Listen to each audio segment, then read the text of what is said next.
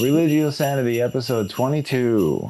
and our seventh part of Sane Saint Christmas. Yes. And I'm assuming you're going to close out the series here. Yes, yeah, this is the last one. It is not even We've- directly associated with Christmas, but sort of belongs there. So I, I, I thought that. We've uh, come a long way in this yeah, series. You've yeah. brought us through so much. Yeah. What do you have for us today? This time it is again uh, part of Gospels, uh, which are not in the Bible, uh, are relatively early part of Christian literature about this time not about Jesus' birth, but about uh, small Jesus or uh, Young, young Jesus. young Jesus or Jesus boy. oh, this is so interesting because that, there's about 12 years there where we don't know anything about him. Yes, Is that right? yeah, 12 yeah. years? And and here you have something which is somehow fitting in and might be at least known to some degree. Like we have that twelve-year-old in temple Mm-hmm. In Gospel of Luke, and this might be of the same material from which Luke got that one story. Mm. Uh, but I am drawing from um, what is called Infancy Gospel of Thomas, uh, which is different from uh, the Gospel of Thomas. Right. Uh, Gospel of Thomas is part of Nag Hammadi library. It is a Gnostic Gospel of sayings. Uh, and after that was discovered, uh, after World War II, uh, this uh, Infancy Gospel of Thomas received its name. Before it was known as Gospel of Thomas Oh. but to put a distinction Yeah. between these two uh, gospels of thomas uh, this one is infancy gospel of I thomas see. and it's about uh, jesus boy going to school and, and so on and uh, it's it's really very very interesting uh, it is described as kiddings and miracles of jesus Huh. uh, to, to use that terminology uh, which is there, uh, or you can call it the mighty childhood deeds of our Lord. But in a dynamic equivalent translation, it would be something like the kiddings just as mighty works which our Lord had made. Huh. It's, it's written in a relatively very popular style. It's non-literal language. And what language was it written in? in in Greek. Uh-huh. Uh, it might be in uh, Aramaic of Syria. Also, there are some uh, manuscripts who survive. But for instance, there are early medieval uh, Slavonic translations from Yugoslavia. So this is quite late, uh, even though its origins go back to the second century. Again you know like the end of the second century we have the first confirmed uh, like mention of of this book. Of course uh, early church theologians just despise that you know it was too low for them uh, too much miracle making prodigy jesus you know but um, it's it's it's it's really interesting and amusing, and it is trying to solve that kind of uh, theological problem. You know, how was Jesus as as a baby or as a boy or? Yeah. Now, does it does it claim to be written at the time? Yeah, it is Not written by, the- by it is written uh, legendary uh, by uh, by Jesus's brother, twin brother I see. Thomas. You know, so that's uh, um, that's like the its anchor in that uh, Thomasian tradition. Mm-hmm. You know, Gospel of Thomas and, and Acts of Thomas, and here we Mm-hmm. have the Infancy Gospel of Thomas. Even though they are coming from completely different times, and have very, very different literary styles and, and so on. But uh, this one is rather a vulgar, uh, simple language, as I said, uh, and and it contains also vulgar uh, anti-Judaism because we are already in a time of church, and th- these authors even did not hear about Judaism. You know, like we talked about. Uh, proto-evangelium of James when we mentioned that uh, that the author probably heard some Old Testament sermons. Here, there is no understanding of uh, Judaism or Jews or Hebrew tradition at all. Uh, its own uh, source of information about Judaism is through the Gospels, most likely. So to give you a uh, taste for it, it is uh, it's uh, just from the chapter two. When this boy Jesus was five years old, and there came a storm, so he was playing at the wade of a brook, collecting the streams of water into small ponds, and then he made that the water was instantly pure, and he did this with a single word. He also made soft clay and shaped into twelve sparrows. And it happened on the Sabbath day when he did this.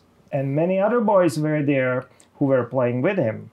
But then a Jew saw that Jesus was doing on the Sabbath day as he was playing. So he immediately ran off and tells Joseph, his father, See here that your boy is at the wade and has taken mud and fashioned twelve birds with it, and so has violated the Sabbath day. so Joseph went there, and as soon as he spotted him, he shouted, Why are you doing this? What's not permitted on the Sabbath? But Jesus simply clapped his hands and shouted to the sparrows, Be off! and those sparrows right took off and flew away noisily. Why the Jews, seeing it, they were amazed and ran and reported to their elders what they had seen what Jesus did. Wow. You know, and here you see that it is not literally language. I, I try to translate that uh, that way. Uh, it, it is jumping in the tenses and, and the syntax uh, is kind of clumsy. And um, here you also can see that uh, primitivistic anti-Judaism. Uh, you, you know, just not having any understanding of, of Judaism whatsoever, just uh, portraying Jews as enemies, irrational enemies. Uh, of course, kids could play as as their heart desires uh, Yeah. in Judaism. This is just a very uh, very uninformed anti-Judaism, which which is almost painful Yeah. here. But uh, at the same time, you see, you know, how they were grappling with a, uh little Jesus who is miracle making, a prodigy. Yeah. Yeah. You know, and they had some kind of uh, similar examples of uh, children prodigies, stories about them in India, about the princes and so on. So maybe they patterned that uh, upon it. Of course, Jesus is also sent to school, and that does not go well. yeah.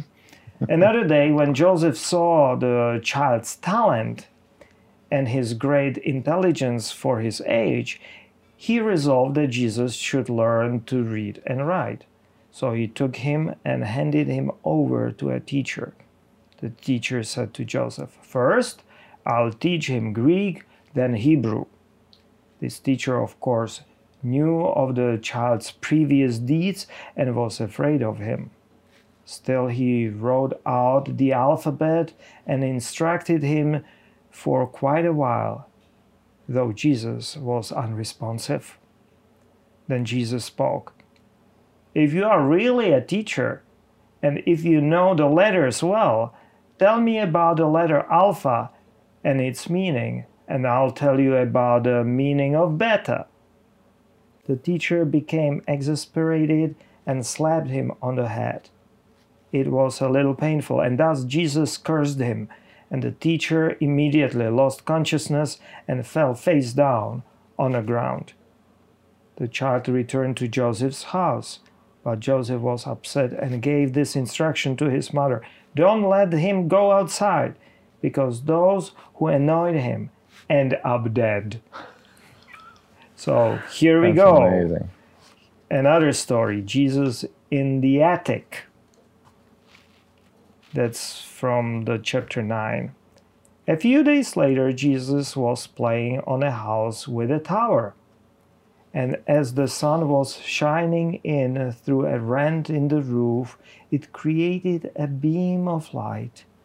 And Jesus jumped up and sat on that sunbeam.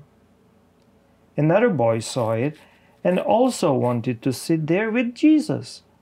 But he fell off the tower and died.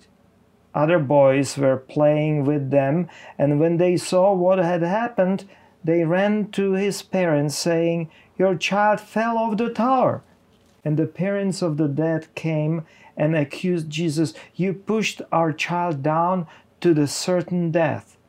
But Jesus responded, I didn't push him down. He himself wanted to jump up on a sunbeam and sit on it, and thus he fell down. But they grabbed Jesus and took him to a judge and shouted, He killed our boy. He is guilty of a bloodshed. The judge asked Jesus, Did you kill him? And Jesus responded, Ask him yourself. And they said, How could we possibly ask the broken bones? He is altogether crushed. And then Jesus took him by hand and said, Enomin, that was his name, get up, tell me who pushed you down. And the boy got up immediately and said, No, Lord, you did not push me. I myself fell down. And all who were present at the court saw it and were dumbfounded. And the parents of the boy praised God for the miracle that had happened and worshipped Jesus.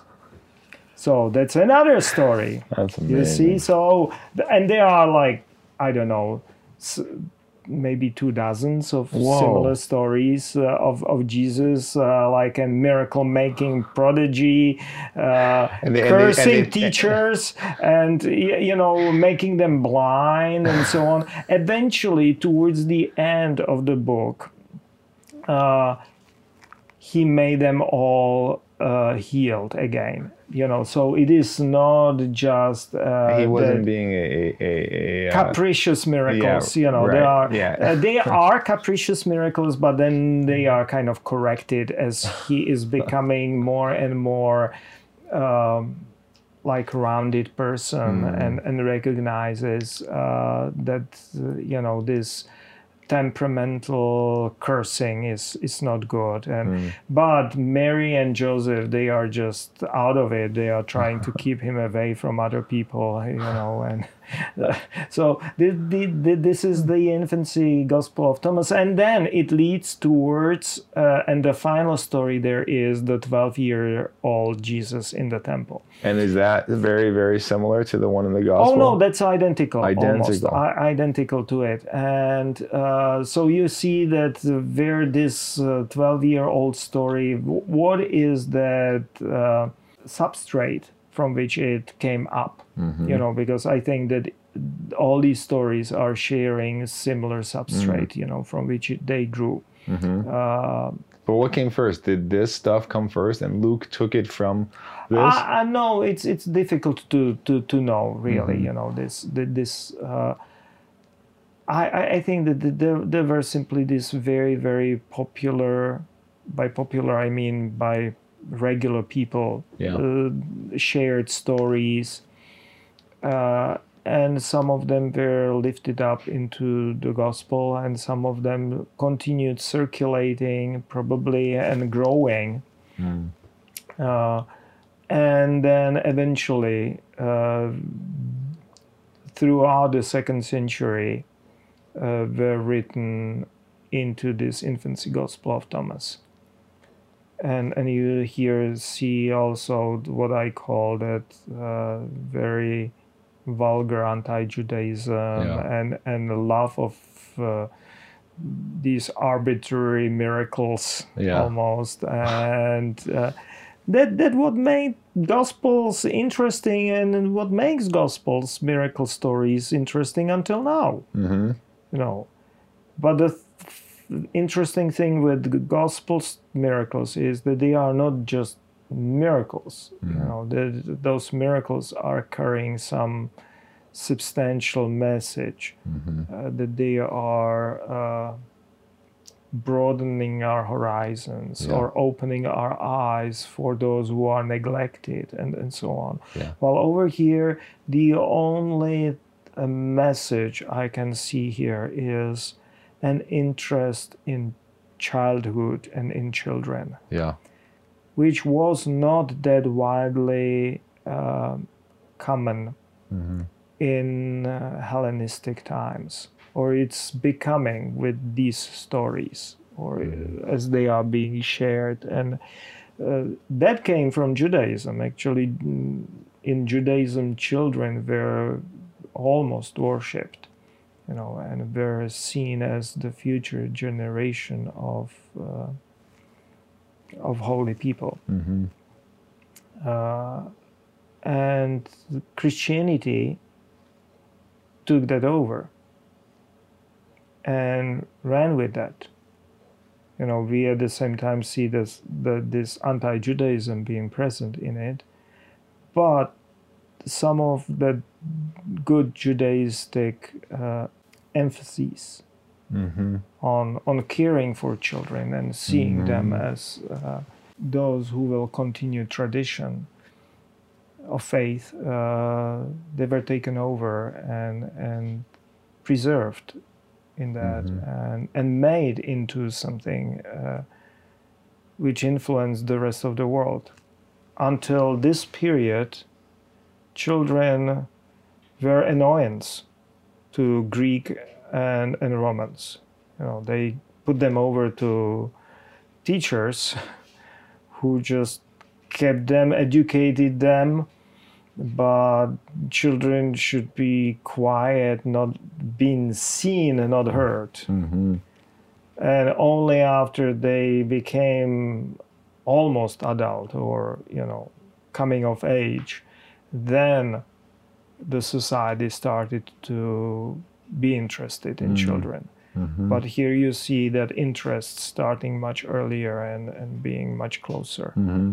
So um, that's the, that's the only positive thing Yeah. I, I, I Yeah. can see here. But uh, it's it's it's interesting to just observe that and uh, Yeah, and know. especially how, how much it's it's it seems to have a playfulness when it's describing childlike activities. It's not like written by somebody that doesn't understand children. yes, Like yeah, Mm-hmm. these are real children activities and things that they'd be Yeah, doing, yeah. and it yeah, yeah, it's yeah, yeah, yeah, yeah, yeah. And and at the same time, you have here this uh, uh, this capricious miracle worker, yeah, yeah, you know, involved in it, Yeah. and and and just the idea of, of, of Joseph and Mary being like, we have to keep him away from, from people. it's, it's like it, it makes the miracles like this thing like he's just a, a magic a magic man who a magic little boy that doesn't you know doesn't understand his power quite yet. Yes, yeah, yeah, to- yeah, yeah, yeah, yeah, exactly, exactly, yeah, yeah, that's that's it. Yeah. The the whole history of this is a puzzle uh, for everyone, yeah, including scholars, yeah, because you have this twelve-year-old in the temple, included in Gospel of Luke, for Yeah. instance. So it is relatively early. yeah, At least some of it started quite early. mm-hmm. uh, of course, then it grew and developed, yeah, you know, further. So that's uh, th- that that's one aspect of this.